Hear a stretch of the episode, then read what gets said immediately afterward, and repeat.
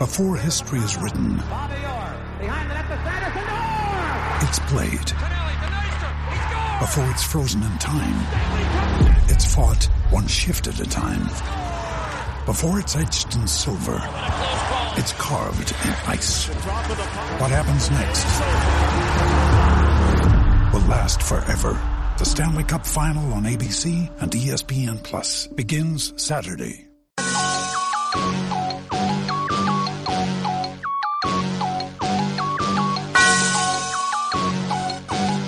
Yeah. I love my HBCU. And boy, I love it, love it. I love it, love it. I love my HBCU. And man, I hope my team they won one. Yeah. I hope my team they won one. Mm, yeah. Man. I hope my team they won one. Yeah. I hope my team they won one. Yeah. Yeah.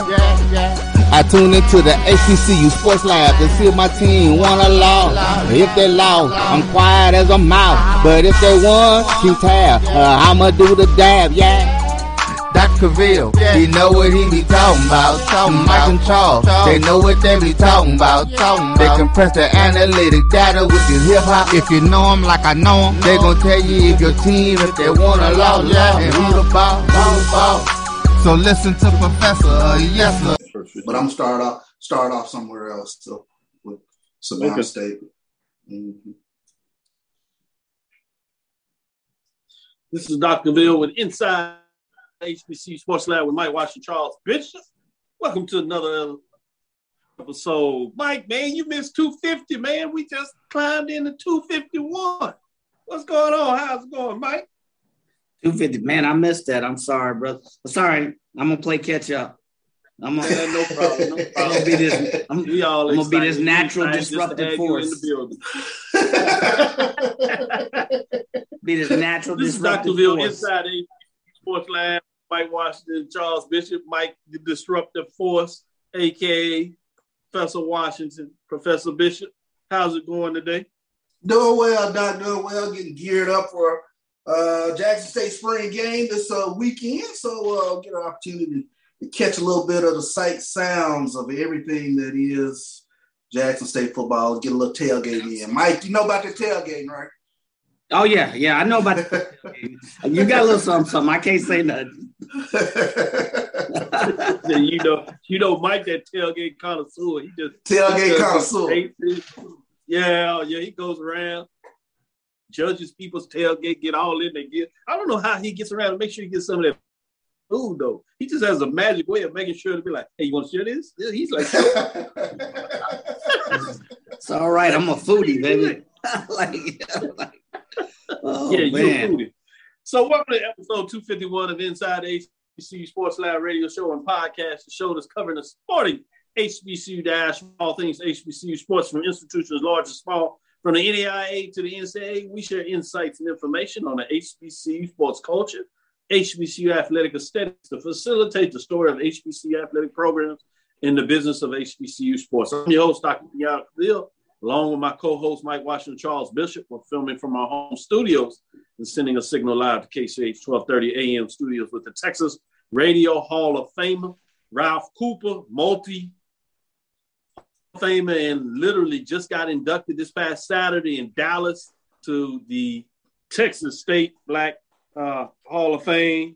yeah. Got his purple jacket and everything. Uh, Ralph So cool. He, Ralph So cool. Cooper. still looking, yeah, still looking sharp out there. Cooper, I see you with the jacket on. You wear it well. You wear it well, as they say. Yes, dress indeed. well. We we Yeah, owe you a, congrats. a, a beverage of your choice. We'll put it. hey, we'll make sure you get that.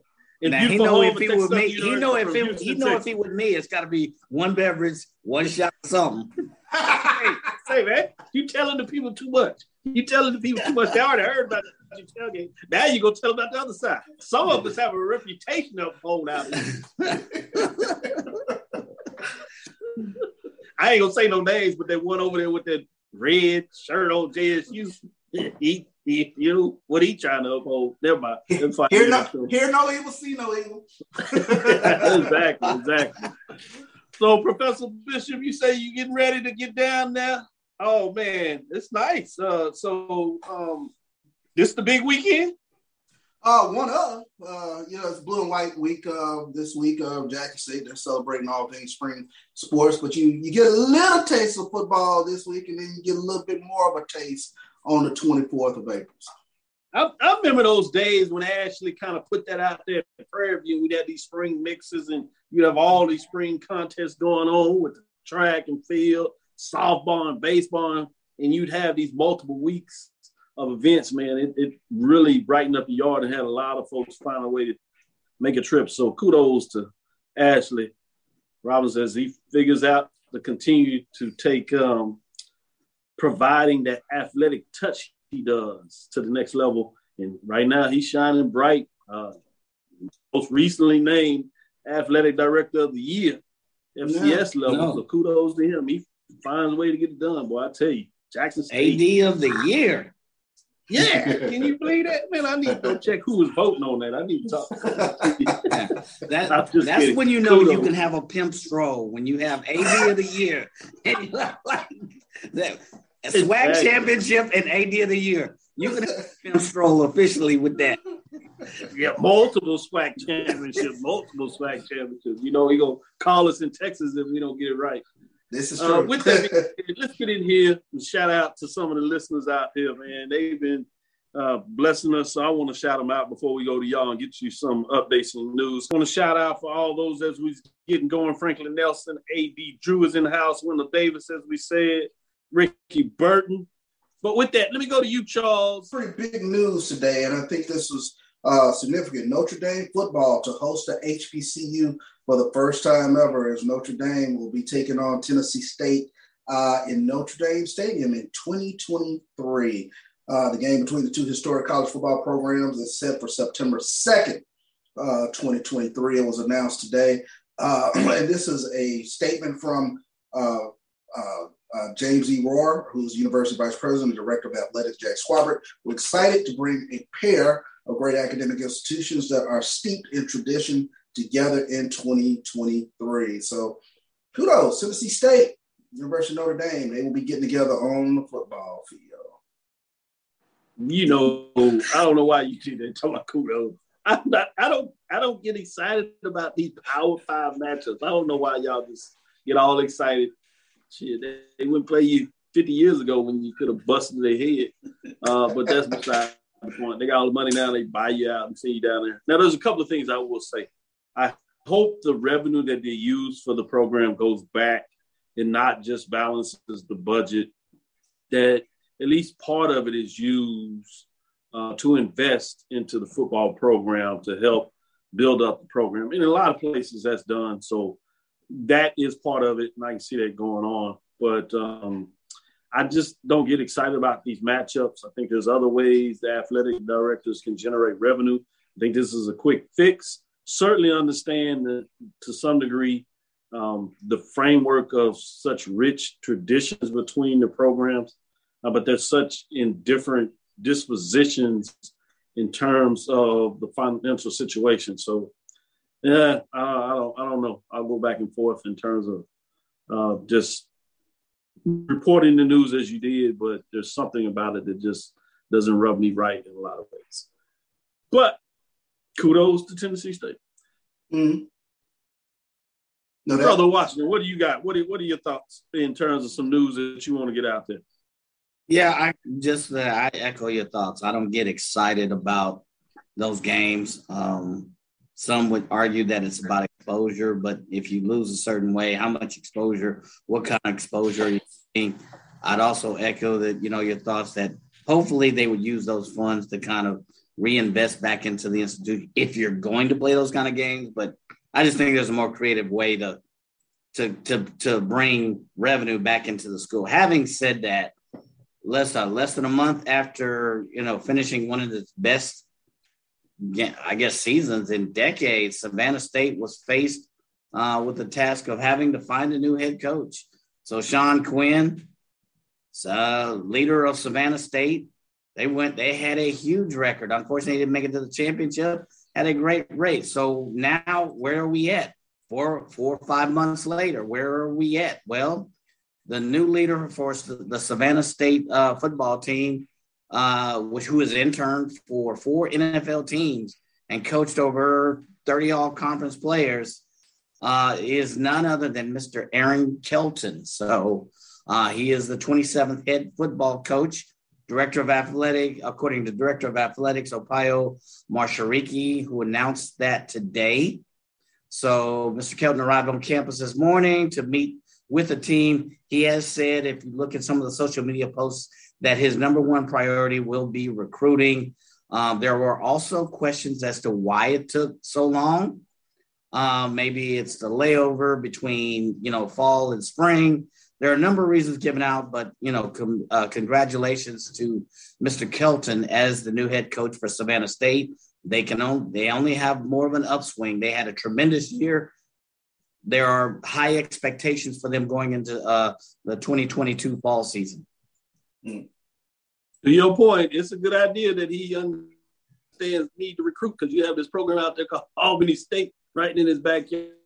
Albany East Division, Albany, and that's not to mention Tuskegee. Miles doesn't look to take too far a step back with the talent Yep. they've been, the success they have over years. So yeah, the SIAC is deep, and in terms of just overall Division two uh, football, you still got the big beast up there in the north called Bowie State Bulldogs. Yeah, I know Yes, they lost their defensive coordinator, but they still got the head coach right now. Uh, at least uh, as far as we know, Oregon State hadn't made a decision yet, so it seems like they're safe, but we don't know how that will go. Before we get too far outside of this this football, I did want to spend a little bit of basketball. Obviously, you had the historic HBCU All Star Basketball Classic in New Orleans doing the same thing, uh, same time as the Final Four weekend on the men's side that was there in New Orleans. So before we get in that, maybe get some of your thoughts in terms of you know that game and how it played. I did get a chance to watch it that Sunday. Um, man, in terms of the intensity, you don't see that in the All Star. At least in the NBA, you see it in the fourth quarter when they actually are trying to win. But they had it the whole game. They were pulling it out. Um, obviously, you had a little bit of the turnovers, but you know when you have people that hadn't played together, you can understand that. But it wasn't a lack of effort. So, man, it was Right. fantastic there. I would like to get your thoughts on that. Um, but I'm also want to bring up this article by Luke Williams, Black College Sports page, which HBCU hoops and NAIA basketball history, part one and two. Um, obviously, the desegregation of the NAIA was before the NCAA, and so there's a lot of rich history with the HBCUs associated with that in the basketball championships. But before we get in that history, I will take a step back and ask you your thoughts on the All Star Weekend. I'll stay with you, Mike. What are your thoughts in New Orleans about the All Star basketball game and event? Shout out to um, HBCU Sports um, as they were talking about the fact that there needs to be a women's game added to the lineup. Top three things gave good credit in terms of what was going on there, but one uh, thing that they talked about is potentially adding the women's side. But just in general about the game that was played this weekend, what were your thoughts on what took place in New Orleans? Well, I mean, it, it may seem cliche, like the fact that you know there was you know of an early focus on um, J.R. Smith, um, as well as the former NBA player, and uh, I, I like the fact that they did sh- you know give him his shine, and they also I think did give some love to uh, this kid basketball coach Kenny Anderson. So I like that. Uh, hats off to CBS. I also like that it, it gave shine to all kinds of players. So I think who was named uh who was uh MV, who was MVP? Was it Taj Green? Who Yeah, from Benedict College. Yep. yeah, from Benedict. You know, not not something in the swag of the MEAC. So they also mentioned Bryson Green uh, from Texas Southern. He had his shine. Uh, Hampton's Najee Ga- uh, Ga- Garvin also got shine. A lot of players got shine. So whether they go to the G League, they go overseas. I thought that that was good. It gave all players shine from different uh, genres of HBCUs over the land, the landscape of HBCUs. You know, so I, those were my takeaways as I watched it. I was excited. There was high scoring. You mentioned the turnovers, but what you know, what I guess what All Star game where there's hype and excitement do you not have turnovers? As you mentioned, with folks who were excited and hadn't played together, probably hadn't practiced much together. So uh, I thought it was well done. uh, and I thought the coverage was. I, I can't get over the coverage for, and shine for HBCU athletes. Yeah. Yeah, and to your point, it was first class in a lot of ways in terms of uh, they got the gear. You could tell they were excited about being there, and they got to go to the game. All kinds of things. They had uh, luminaries come in. Magic Johnson was there, uh, um, from, uh, as well as others. So uh, when you saw the backside in terms of what was on Instagram, you really got a good understanding of just how thorough they were in supporting the team. So, uh, and the players, I should say, as well as the coaches. What are your thoughts, Charles? Yeah, I thought you all hit on all the key points. Uh, and uh, one of the things I, I, took notice of was Avery Johnson uh, doing the color for the game. I thought that was huge because a lot of times when you have these HBCU games, HBCU events, uh, the broadcasting team, you know, you know, quite honestly, they aren't as versed in HBCU culture, HBCU more. But I thought CBS did a great job in terms of highlighting those things, highlighting, uh, like Mike mentioned, uh, J.R. Smith, highlighting uh, uh, uh, uh, Kenny Anderson as well. Uh, and they did a great, great job, I think, of featuring the players and, and where they're from. So, but I, I think to your point, Doc, I was surprised the intensity of the contest. Like you said, normally you see All Star games and it's kind of a dunk fest, you know, and it's kind of, you know, for, for lack of better words, like YMCA basketball, you know, was just pick up and run. But, you know, they were running sets in this game, you know, and, and the first thing that jumped out at me were the coaches were like out on the court, like coaching and, and, you know, running plays and stuff of that nature. So uh, the intensity was there. I, I thought by uh, any measure, uh, it was a successful inaugural uh, HBCU All-Star class and look forward to um, it growing even more. Yeah, no doubt. I, I look seeing if I can uh, open up my schedule to get out to one of the events. Um, specifically, if it travels with the All Star, I mean, with the Final Four, which is in Houston next year. So certainly, if that's the case, it'll be easier for me to make the rounds and get that done. Thought it was interesting because usually you see um, MEAC, CIAA, SIAC, and SWAC, and they kind of switch it up a little bit. I thought was pretty cool too, where you have MEAC in terms of SIAC yeah, SWAC, CIAA. So I thought that was unique to see that framework. So kudos again uh, to all involved in making that happen. I, I, I did want to give some love. I think one thing, Dr. Cavil, the, the name, the naming of the teams, I thought that was symbolic as well. Uh, Very much so. Yeah. Yeah, I thought, I oh, thought, yeah. you know, normally, yeah, you know, John McLendon, uh, Big House Gaines. So I, I just, I, you know, those are legends, and I, I like the fact that they acknowledge them by naming both teams after those true legends. Yeah, I'm glad that you pointed that out. That was a tremendous point when you did that. Um, did want to make sure I give go back to the HBCU hoops NAIA basketball history part one and two. It's a two part series. One was released last week. The other one was released this week. Literally today, you can go to Onnidan www.onnidan dot com, C-O-M dot com, and check out Luke's Williams Black College Sports page where he has a history lesson. He talks about HBCU hoops, NAIA basketball history part one and two, as I said, how HBCU dominance in the NAIA paved the way for the um, he says integration again. I like to say desegregation of NCAA and the dominance today of African American black athletes at the major college basketball, including this week's Final Four. One of the things he points out in here is the fact that um, during that period of time, HBCUs literally played in 20 championship games, taking home 12 of them. Uh, that was from 1956 to 1980, essentially over the time period. You know, I like to cross reference. So you go to um, 1980, a lot of people remember Virginia Union, obviously, uh, when they won the Division two championship. Uh, at the same time, in the NAIA, you had Alabama State with the runner up. 1967 so when the Winston-Salem State NCAA Division two NCAA championship is at the Division two level. Uh, a year following that, in 1968, you go back to the NAIA. You have Central State of Ohio winning the NAIA program to kind of give you a mix. Because if you look at the NAIA, obviously a lot of dominance, but you mix in that NCAA Division two, you really see that obviously 1989 North Carolina Central as they win Division Two. Uh, this is after the heels uh, you see in West Virginia in 1987. Uh, play for a, champ, a national championship. They lose to Washburn. Obviously, the last NAIA championship, 1977, right here uh, with Texas Southern University. with uh, Coach Bob Moreland getting it done, winning 71 74. It's always fascinating when you look at the fact uh, the first HBCU to play for a championship is Texas Southern University in 1956 in basketball. They lose to McNeese State, who also beats uh, Tennessee A&I uh, in terms of that run. Just fascinating history when you talk about that. So if you get a chance, go and check out Luke Williams Black College Sports page. You can go to onnidan.com again and look in Black College Sports. You see it up there. We'll put a link uh, in the drop down to make sure you get that information. But I thought it's kind of context to kind of share that as we close up on basketball in terms of what's going on there. You talked about Savannah State hire on the athletic director. You see changes here. Elizabeth City State names interim athletic director. Um, James M. DeBose Jr. has been named University's interim athletic director.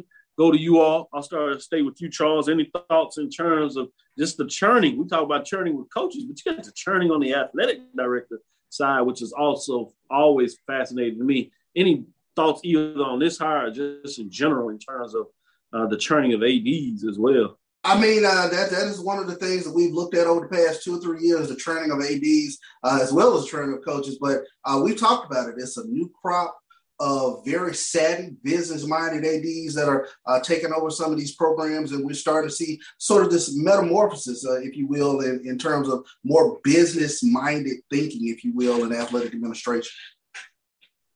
Any thoughts you want to share, Mike? No, I think uh, CB kind of hit it. I, he said a couple of words that stand out: new crop, business savvy. Um, those words stand out to me, and I think you just you're seeing another example of those types of minds that are coming into those positions. And you know, it's kind of ironic that time from a timing standpoint, they're all being kind of named around the same time. They're all kind of infiltrating, but they are kind of changing the requirements of the position. Yeah. and what it requires to make not only the episode, but the, that program successful. So totally agree with what CB said. Good points. Good points. You got any baseball uh, players of the week that you want to get up there, Charles? I didn't have a baseball players that we pulled up, but I did want to send uh, kudos uh, to uh, Texas Southern, Ocean Soul. Uh, they performed uh, at WrestleMania 38 this past uh, weekend, and they, you know, performed a theme song to WWE wrestler Bianca Belair uh, at WrestleMania 38. And of course, if anybody who's wrestling fans know, uh, it's millions of folks watching WrestleMania. So, uh, huge opportunity for Ocean Soul to be out uh, in front of the public and have that brand in front of uh, quite a few uh, new eyes. And of course, uh, Southern University Human Jukebox. They performed uh, not only at the HBCU uh, All Star game, but also at the National Championship game. So uh, kudos to both of those band programs. Yeah, good point. When you talk about the bands getting showcased and getting some time, both in terms of Sunday at the HBCU All Star game there, and then again during the halftime of the Final Four, the championship game to be exact, and then the wrestling. I thought it was interesting to see how that WrestleMania kind of came into fruition is seeing how Texas Southern performed uh, in Fort Worth during the NCAA tournament. Yeah. Uh, which is really what uh, galvanized the WrestleMania folks to actually make that call and get it done. I heard they did well in terms of what takes place there. I will give a quick MEAC softball update. Give some uh, shout out to Julia Garcia has been named MEAC softball player of the week, co co rookie of the week. Meanwhile, North Carolina Central freshman uh, Jaden Davis, co rookie of the week for North Carolina Central, as well as Ashanti Eubanks is the pitcher of the week uh, in terms of Maryland Eastern Shore as they moved to the uh, upper part of the conference, making a stance there in baseball. When you talk about the honors there for the MEAC, you have uh, Norfolk State redshirt junior outfielder Deontay Brown, Coppin State sophomore outfielder pitcher Jordan Hamburg were selected as the MEAC baseball co-players of the week. Coppin State infielder Josh Hankins was also named rookie of the week, while Delaware State sophomore Evan Harris earned pitcher of the week uh, for the honors. And like I said, we'll get into the second half and dig a little deeper in there, and we'll get you some updates on the SWAC in terms of uh, honors of the week as that stuff comes out. With that, let's go ahead and take our first, our second break of the show, I should say. As we come back in the second half, we'll get into some baseball matchups this past weekend and give you our thoughts in terms of what's churning on baseball touch on the records for softball as well. Just to give you some updates there. Stick with us. We'll be right back after this break. We'll get into the second half of the show. From novice to aficionado, find yourself here. High quality cigars plus personal customer service. Slow Burn is Waco's only mobile cigar lounge, featuring a meticulous, curated collection of premium cigars. Visit our website, www.slowburnwaco.com. That's www.slowburnwaco.com. Are you hungry for authentic Caribbean food like jerk chicken, oxtail, red snapper, shrimp, tofu, and rasta pasta? Well, find your way over to Mango's Caribbean Restaurant, 180 Auburn Avenue, right next to Royal Peacock in downtown Atlanta. Them belly full, but we hungry. Mango's Caribbean Restaurant, open daily from 11 a.m. to 10 p.m. And on Friday and Saturday, we're open till 4 a.m. Come to Mango's and put some spice in your life. Oh, Mango's Caribbean Restaurant, 180 Auburn Avenue, right next to Royal Peacock in downtown Atlanta. For more info or directions, call 404-698-3992 or log on to mangoscaribbeanrestaurant.com. For instant coupons, text M-A-N-G-O-S to 313131. Tell your mama hungry, papa hungry, brother hungry. Mango's Caribbean Restaurant, authentic Caribbean cuisine. Oh, For 200 years, Montgomery, Alabama has been making history by people who had the courage to stand up for change. Today, this riverfront city has been reborn, embracing the past and looking forward to the future. From the National Memorial for Peace and Justice to the stage of the Alabama Shakespeare Festival, this is where history was and is made. We are proud to call Montgomery home, and together we can be the change. Press the analytic data with this hip hop. If you know 'em like I know 'em, they gon' tell you if your team, if they wanna law, yeah, and who the ball, who the ball. So listen to Professor, uh, yes sir, yes, and pay attention, cause he gon' teach a lesson. This is Dr. Ville with Inside the HBC Sports Lab. We're getting into the second half of the show before we get in that seventh inning stretch. Let's get into this baseball. I'm gonna start with softball and at least give you some updates, and then I want to get your thoughts in terms of what took place more in terms of uh, the SWAC. Some of these baseball games were played this weekend. East Division, Jackson State, softball, solid, eight and four, 17 and 15 overall on a three-game win streak, meaning they, yeah, they swept. They swept. Alabama State is right behind them at seven and five, Bethune Cookman at six and five, Valley five and six, and Alabama A&M FAMU uh, holding on at four and seven. You go to the West. Texas Southern starts to push out a little more, stretch it. They're at 10 and 2, 13 and 15 overall. They did lose the last game of the three game set. Uh, right behind them is Prairie View, 8 and 4, where they took two out of three from Prairie View. So right now, obviously, they have the head to head matchup behind them. Southern at 7 and 5, Alcorn is 6 and 6, 500 on the year. Grambling State at 4 and 8, Arkansas Pine Bluff for 2 and 10. So you see what's going on in the softball world there. Key matchups coming up this weekend as we'll keep you updated on softball. Let me give you the updates on baseball because it's getting interesting. Alabama State, seven and two, tied with Bethune Cookman. Yes, that tough loss to Valley, where Valley played them tough and got a game there at home, which you just hadn't heard for a while from Valley. So uh, has tied things up at the top of the standings of the East right now. Both Alabama State, Bethune Cookman sitting at seven and two. Alabama State swept their series this weekend as they go uh, win three straight, as you know, with three game series. FAMU sitting in third place at five and three, 11 and 17 overall. They took two out of three of those games. Mississippi Valley said three and six. They did lost lose the last two games as they had won that first game over Bethune Cookman, surprising a lot of people. Alabama A&M, three and six, uh, lost four straight games going back to the midweek game, and then you have Jackson State struggling, surprising everybody. The one and eight, they did get swept, swept in their series. You just hadn't seen that in a long time. But Jackson Yeah. State, maybe it's just one of those years. We go into the West, and we thought, well, maybe that's the same type of thing you see from Southern. No, they dropped and sweep Texas Southern, including a big come from behind win on Saturday win that game 10 9 as they were trailing nine to seven late in that inning, but they find a way to get it done, which means they bring out the broom, uh, which puts Prairie View, Grambling State, and Southern in a three way tie at the top. Prairie View uh, has won four straight after they let Alcorn uh, get a game, or I shouldn't say let uh, Alcorn got it done. Grambling State and Southern, which means Texas Southern goes from first last weekend to sitting in the fourth spot, I guess when you look at where they are, Arkansas Pine Bluff is three and six. They've lost five straight. They're struggling now after starting off pretty strong. And Alcorn State is at one and eight, uh, lost three as they get swept in their series two ground. And so that's just a little bit of baseball. What matchups are really turning your head, Charles? What's going on in your mind in terms of the baseball in the SWAC? I think the big one this weekend for me uh, was Southern with the sweep of Texas Southern.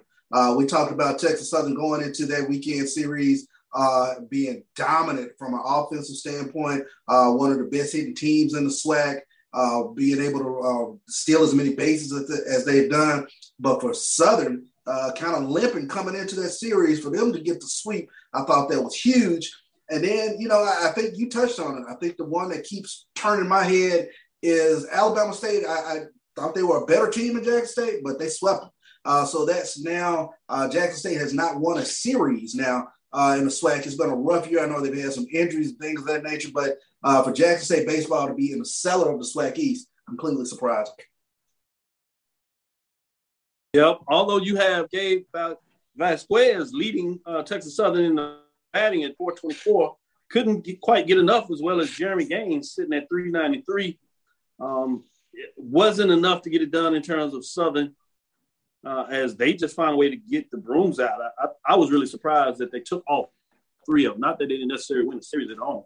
Uh, Mike, what are your thoughts on what are some of the games that are catching your eyes in baseball and the SWAC this past weekend? Yeah, I echo what happened with Southern University. I was surprised, um, big time surprised. I, I didn't expect uh, at that at all. I was flabbergasted. So um, to see that. So um, the other thing that stands out, I think you talked about with Jackson State. Each year we talk about who's the powerhouse in batting and slugging percentage. Nine times out of 10, it's Jackson State. That just ain't happening in the year our Lord 2022. Not yeah. sure what's happening with Jackson State. The other thing is uh, pitching. Each year, the team that has typically has the best ERA, team average, earned run average over the course of the season usually is the one that ends up in the end. And Alabama State a couple of weeks ago, they were at the bottom of the cellar. They're starting to peek their, you know, their ugly head. And if you look at statistically wise, where they're back now, they're back at the top in terms of pitch, pitching. They're the only team with a team ERA of uh, 4.76. Now that's not good. Typically, folks, you want one with a, you know, you want a 3.0 or so or, or better. But they, their pitching is start there is starting to look like times of times of old. So we'll see. What will be interesting is this Prairie View matchup with TSU coming up. Huge with TSU coming up, and I think Southern after that. So it, I think that West will start to wash itself out. Mm-hmm. Or it could tighten back up. It'll be interesting, and we'll get a chance to talk about some of the matchups this weekend. We'll do a little deeper dive on Thursday, but I wanted to stick um, what has transpired this weekend in terms of Jonathan Thomas and Joseph Cooper, Justin Cooper, I should say, 36 and 24 stolen bases, respectively, uh, as well as Jeremy Gaines has jumped up to the third spot with 18, as you see them continue to get it done uh, on, on the base pads. Wasn't enough to turn it around. Some key games, midweek games you got done today. You already have Prairie View defeating Huston Tillotson 17 to 4. You have Florida Gators up 11 and 0 over FAMU in the bottom of the fifth in terms of some early. You got Jacksonville, Alabama State. I'm really interested to see what that looks like. Alabama State has, along with Bethune Cookman, has played well in their midweek game. So fascinating to see. Can they get another one? We saw Texas Southern get a victory last week, uh, as well as Bethune Cookman a couple of weeks ago. Then you have Texas Southern and Lamar in the second inning scoreless uh, in terms of that matchup. You got Grambling uh, late game at number 19 LSU, tough one there. and you have Jackson State facing off LeMoyne-Owens, hosting them at home. Uh, some matchups will be fascinating to kind of keep up there. Southern uh, versus New Orleans, and you have Arkansas Pine Bluff Little Rock. What are your thoughts in terms of these midweek games? You have a mix uh, with some Division One matchups there in terms of regional rivalries. You have the beat uh, Power Five matchups, and then you have a couple of NAIA matchups as well in there. Charles, what are your thoughts in terms of the scheduling framework of some of these midweek games? Oh, the one you touched on, Alabama State and Jacksonville State. That, that's uh, an intriguing one to me, taking a look at that. Uh, but uh, kind of the, the, rest of them, uh, you know, it's you know trying to check and see what you what, what sort of arms that you have going midweek. But I, I think Alabama State and Jacksonville State that's the one that intrigues me uh, when you take a look at uh, teams relatively on the same wavelength. Yeah, Mike, I want to get your thoughts in terms of some of these midweek games. Uh, how you have different scheduling philosophy. Some of it's based on location. Some of it is based on what do you want to do in terms of your pitching arms and your depth, how you prepare yourself on the weekend, and those kind of things. What are your thoughts in terms of these matchups you see uh, to, today, tomorrow, as well as throughout the year in terms of these midweek games? Yeah, so that Alabama State game I, is definitely one that intrigues me. Are they going to put Brian Pooler, the you know number one pitcher in the SWAC, on the mound? He's got an ERA of 1.64. Do you put him on the mound? Uh, they have other pitchers that are in the top 10, or do you start to really exercise that bench or that death pool? Uh, and t- typically, these midweek games are an opportunity to test that that the strength of your bench in terms of pitching. So I wonder if some some teams will take that opportunity. So you know, for instance, you also have you know Prairie View before their stint with TSU you know, who do, who, who do they have? They have uh, uh, Huston Tillotson. So, you know, will they take the opportunity to kind of test the strength of their bench? Because once you get to the tournament play, you know, it's really depth of pitching bench and rotation that really gets you through the playoffs. So I think a lot of times, then they have McNeese State, uh, a team that's playing, you know, fairly decent as well. So the other thing is there is no team in the SWAC right now that is batting over 300 team batting average. Will mm. they opportunity to kind of now kind of reinvigorate the bats because the offensive output for the SWAC, to be honest, compared to years past, is a little bit lower. Do they take these midweek opportunities to say, okay, let's get our bats back in order. Let's see what we can do. So a lot of questions that come to the fray.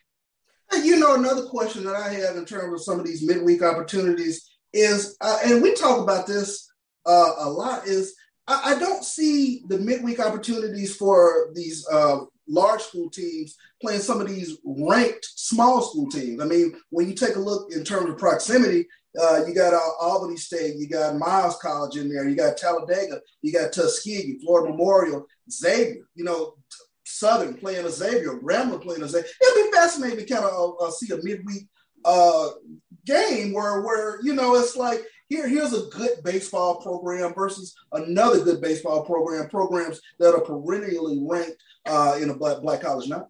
Yeah, I agree. I wonder when they looked at look at like strength of schedule, you you know, you like the two teams who are evenly matched. I, I agree with that. And I, I don't always see that if you look at some of these matchups. Yeah, I think that's a fascinating question when you talk about uh, the Black College Nines. As you said, you, you shout out to Savannah State. They took Miles, which is a solid program. They took them to the woodshed this past weekend. Savannah State, one of those top 25 teams. Xavier is playing some really good ball. And you look at the Black College Nines, you see those teams uh, at the top of those uh, rankings to talk about it. And they are regionally in the area. So I wonder is that purposeful of some of these coaches not playing these teams? Or is that something that's just been a scheduling oddity that hasn't taken place? But those are some things that I'm thinking before we get into the top of the hour, I did want to ask a final question uh, in terms of the SWAC. Um, looking at that, we're basically a quarter of the way through uh, the season, right? We played half of the six games you'll play for the first half of your uh, baseball season, and then obviously you flip the schedule and either go on the road or you come home against your divisional opponents. Uh, are you starting to see anything, or is it still too early for you to phase it out? I'm gonna start with you in terms of you, Charles, in terms of the East Division, West Division.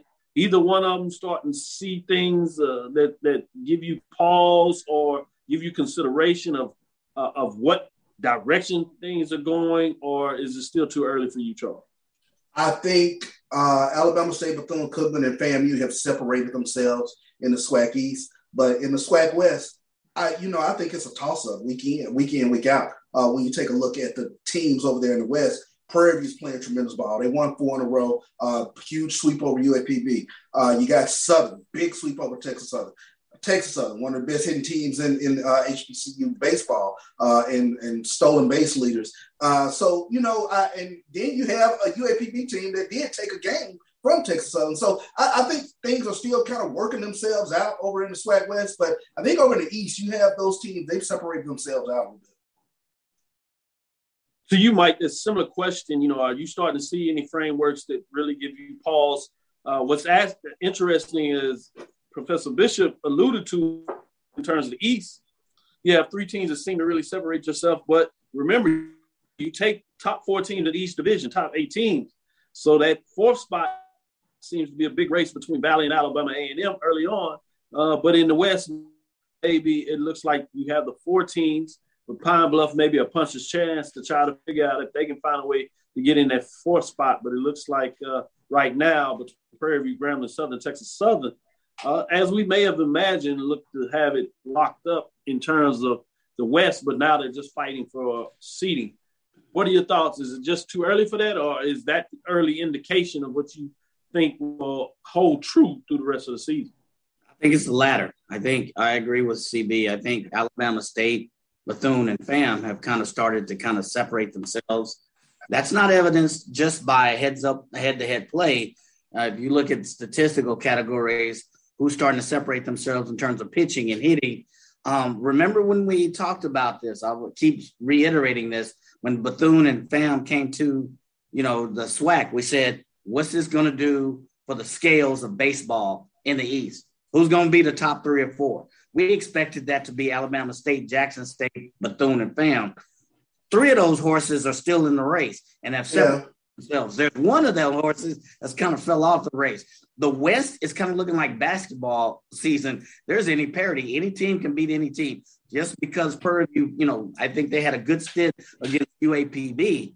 They still got to play uh, Southern and Texas Southern, and those teams are really, you know, the parity between just those three teams. And don't count UAPB out they could come back and sneak back and get a one, get one. So I don't think the West is settled by any stretch of the imagination. It's too early to tell for the West, but the uh, East, you're starting to see the three. But to your point, it, yeah, to your point, it was fascinating to see Prairie View go on the road to sweep Pine Bluff. I never would have thought that had happened. So yeah, it'll be fascinating this week to see that matchup as Prairie View hosts Texas Southern again. We'll talk a little bit about that specific and some other matchups coming up this weekend as we start to churning the final night. We'll, we'll pick that up this Thursday.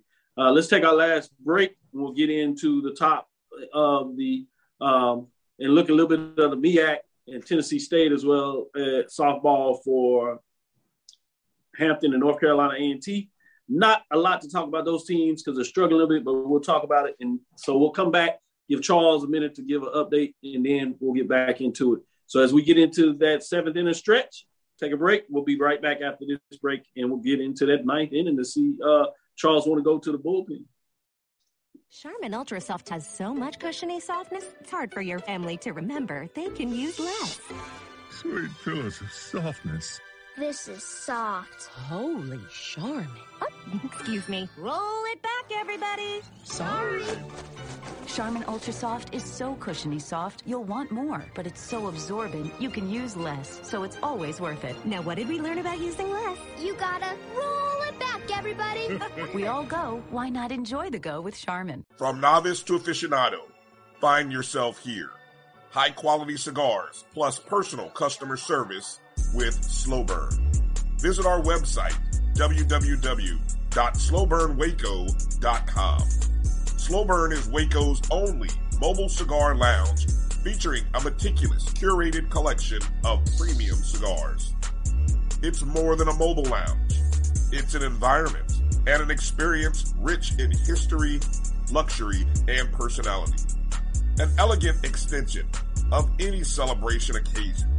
It's the perfect escape and meeting place, a space where you can relax or enjoy a shared passion. Have Slow Burn plan your next big event or before you are planning to celebrate your win over your athletic rival. You can shop our collections at www.slowburnwaco.com. But if they want to tab, uh, I'ma do the dab, yeah. Press the analytic data with your hip hop. If you know them like I know them, they gon' tell you if your team, if they wanna lose, yeah, and who the ball, who the ball. So listen to Professor, yes sir, yes, and pay attention, cause he gon' teach a lesson. This is Dr. Bill inside HBC Sports Lab with Mike Washington, Charles Bishop. Charles, I know I, we had to get into the break, but I know you wanted one thought that you wanted to make sure you got out of there specifically about the West Division uh, that has you excited thus far. I want to follow up on that point that was making about the parity of SWAC West. When you take a look at the top hitting teams, uh, the top four teams are all out of SWAC West. Six, seven, batting 318, Prairie View 292, Arkansas Pine Bluff 288, and Grambling at 285.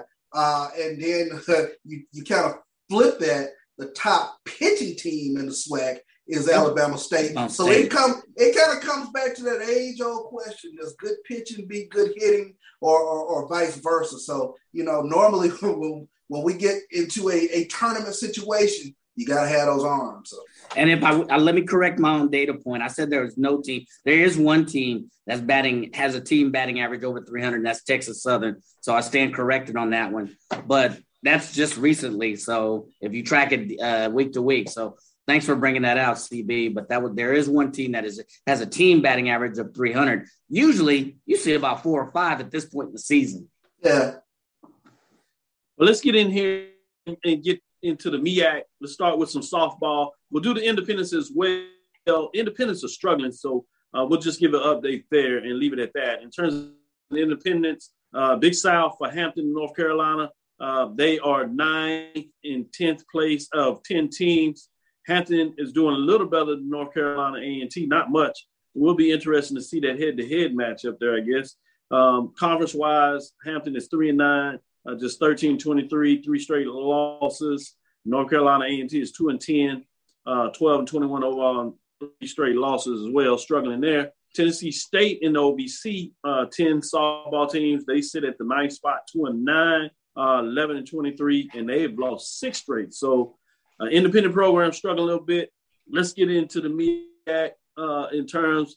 You saw the accolades in terms of players of the week. Maryland Eastern Shore, eight and one. The Hawks are getting it done. Uh, they've swept their last opponent as they got in there. Norfolk State uh, in a three-way tie with Morgan State, North Carolina Central right behind them, all at six and three. Yeah, Howard at five and three as well. Then you have uh, coming in and holding at the bottom of the conference, South Carolina State and Delaware State sitting at two and seven. Coppin State is struggling for the year. They're 0 and 8, but unfortunately they're 0 and 26, uh, obviously, on the season. Softball thought process, you see Maryland Eastern Shore. Uh, I think they're really doing solid. It'll be interesting to see if they can hold it down as they seem to be making a statement. Let's get into some of the baseball and ask your expertise of what's going on here. Uh, obviously, the lone baseball team, independent wise, in North Carolina A&T, um, just not having a good season, at least in the conference race. A little better when they play at home in terms of being right around the 500 mark. Uh, but of the 11 Big South teams, they sit in 11th place, uh, have not won a conference game. They sit in 0 and 6, three straight losses, 10 and 17. And um, while you see the football team, many people think they're going to a stronger conference in terms of the Colonial Athletic Association. The Big South is probably a stronger baseball conference than the CAA. So maybe Yeah. that will help them in terms of they can move for baseball, uh, figuring out a way to get it done. But um, in terms of the baseball for the MEAC, you have your four teams there. It's tight. Surprising though, you have Coppin State sitting at the top, 75. And guess who's at the bottom? Norfolk State. That Norfolk won, State. Yep. They won it last year in terms of the tournament at the bottom, and they were sitting in second place. So they really struggled as they lost two of the four games. They're playing four game series in the MEAC. Coppin State sits at seven and five. Um, won the last game there. Delaware State and Maryland Eastern Shore sitting at six and six. Norfolk State is five and seven uh, behind them, but it's only a two game lead difference. Um, so while they flip and go to the bottom, it's really bunched up and tight. I'll start with you, Mike Washington, in terms of the MEAC.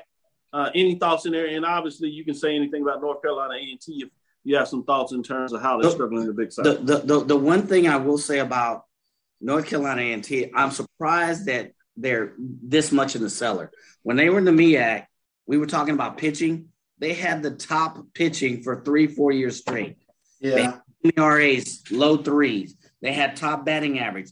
I'm like, I'm really surprised that the performance has sunk down. Is it a function of the conference? Has there been a slump off in recruiting? I haven't put my hands on it. I don't know where the data points lie. And this is a team that didn't play baseball last year as coming out of COVID, as you're talking about.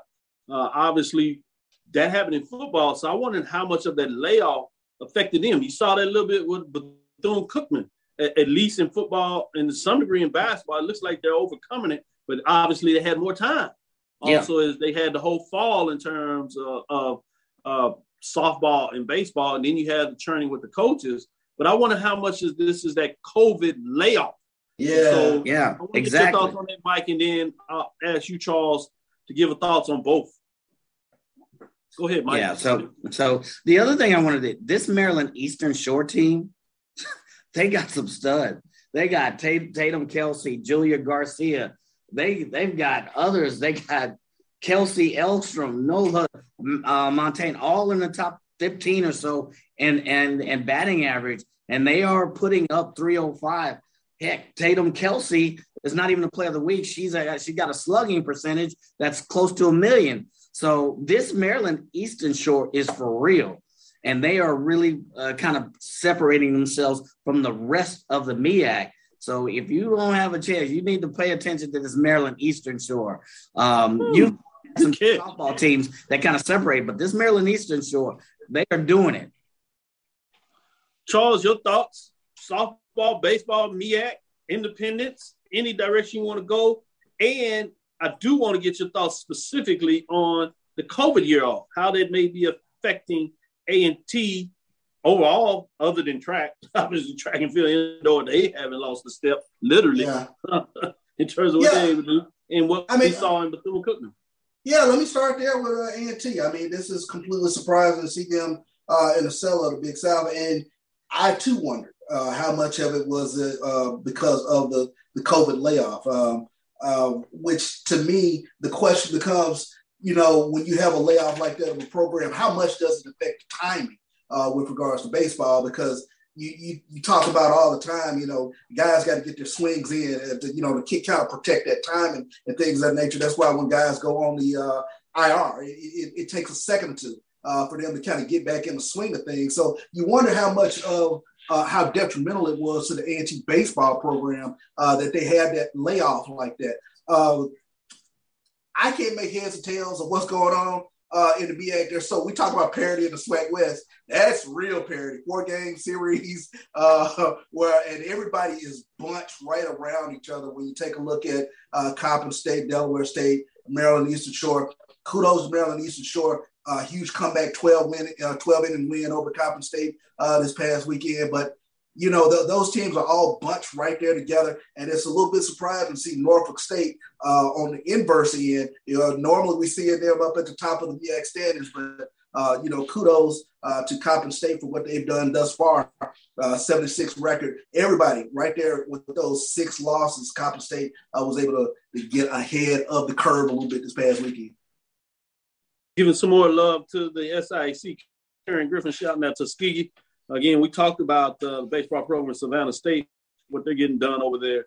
Um, shout out to Ski as well. Reggie Wall, Austin talking about CIAA in the house. Uh, shout out to Willie Alexander representing. He gives a shout out. Congratulations to Mike. I want to say this over here. I saw that you told him thank you. Suns assist record, both for a single game and recently for the team for the season thus far. Shout out to what uh, as we call him Mike, little Mike. I know he don't like that, but you know I, I can do that. Uncle Mike, I, I, Uncle Yada, I can do whatever. Lacrosse, but shut out, man. He playing, he, ain't playing little. He playing big time over there, getting it done on lacrosse. Uh, shout out.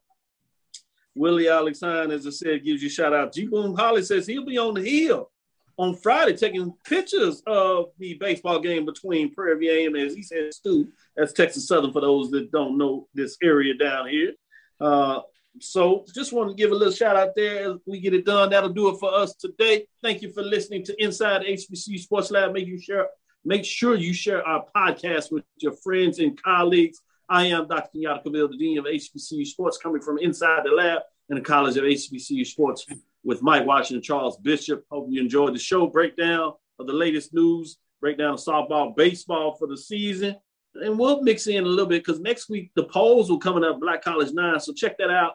Voting, they should be released uh, later to, to this evening or tomorrow. So we'll get a chance maybe on Thursday to give you some updates of uh, how we voted in the poll. I want to see how everybody else comes together in the overall vote. I can tell you how I voted. So um, it'll be fascinating to see what that looks like. Who's at the top? Texas Southern was previous there, but hard to get swept and remain at the top. We'll see what other folks think. Again, I want to thank you for listening Dr. Mills Inside the HBCU Sports Lab with Mike Washington, and Charles Bishop, every Tuesday and Thursday right here at 6 o'clock. We look forward to next week. And Thursday, as we discuss the latest news of the lab, follow me, Dr. Kenyatta Cavil, on Twitter, Facebook, Instagram. That's DR K E N Y A T T A C A V I L. Again, that's DR K E N Y A T T A C A V I L. Follow Charles, the pregame show, as they give you some insights of what's going on this weekend. Uh, they'll be live in the color. The first time they kind of bring you back from a football perspective, you know, they gave you some insights in terms of basketball season, uh, particular uh, men's and women's, especially for the women's. They give you all the way the trip into the NCAA tournament. So you saw some updates there. Keep a look on them. And then obviously, Brian and AD, as they do it every Sunday and Wednesday, guys, as they give you updates. O and G, giving you some insights on FAMU in terms of what's going on down that way. Uh, but download my JBN, my BCSN. Uh, go to check us out, my JBN, in terms of YouTube. Make sure you get that done. Again, inside the HBCU Sports Lab, one on Twitter, Facebook, and YouTube. That's inside the HBCU Sports Lab. Dream big, continue to move forward. We will talk with you soon. Charles. Of course. Mike. Lecture. Dismiss.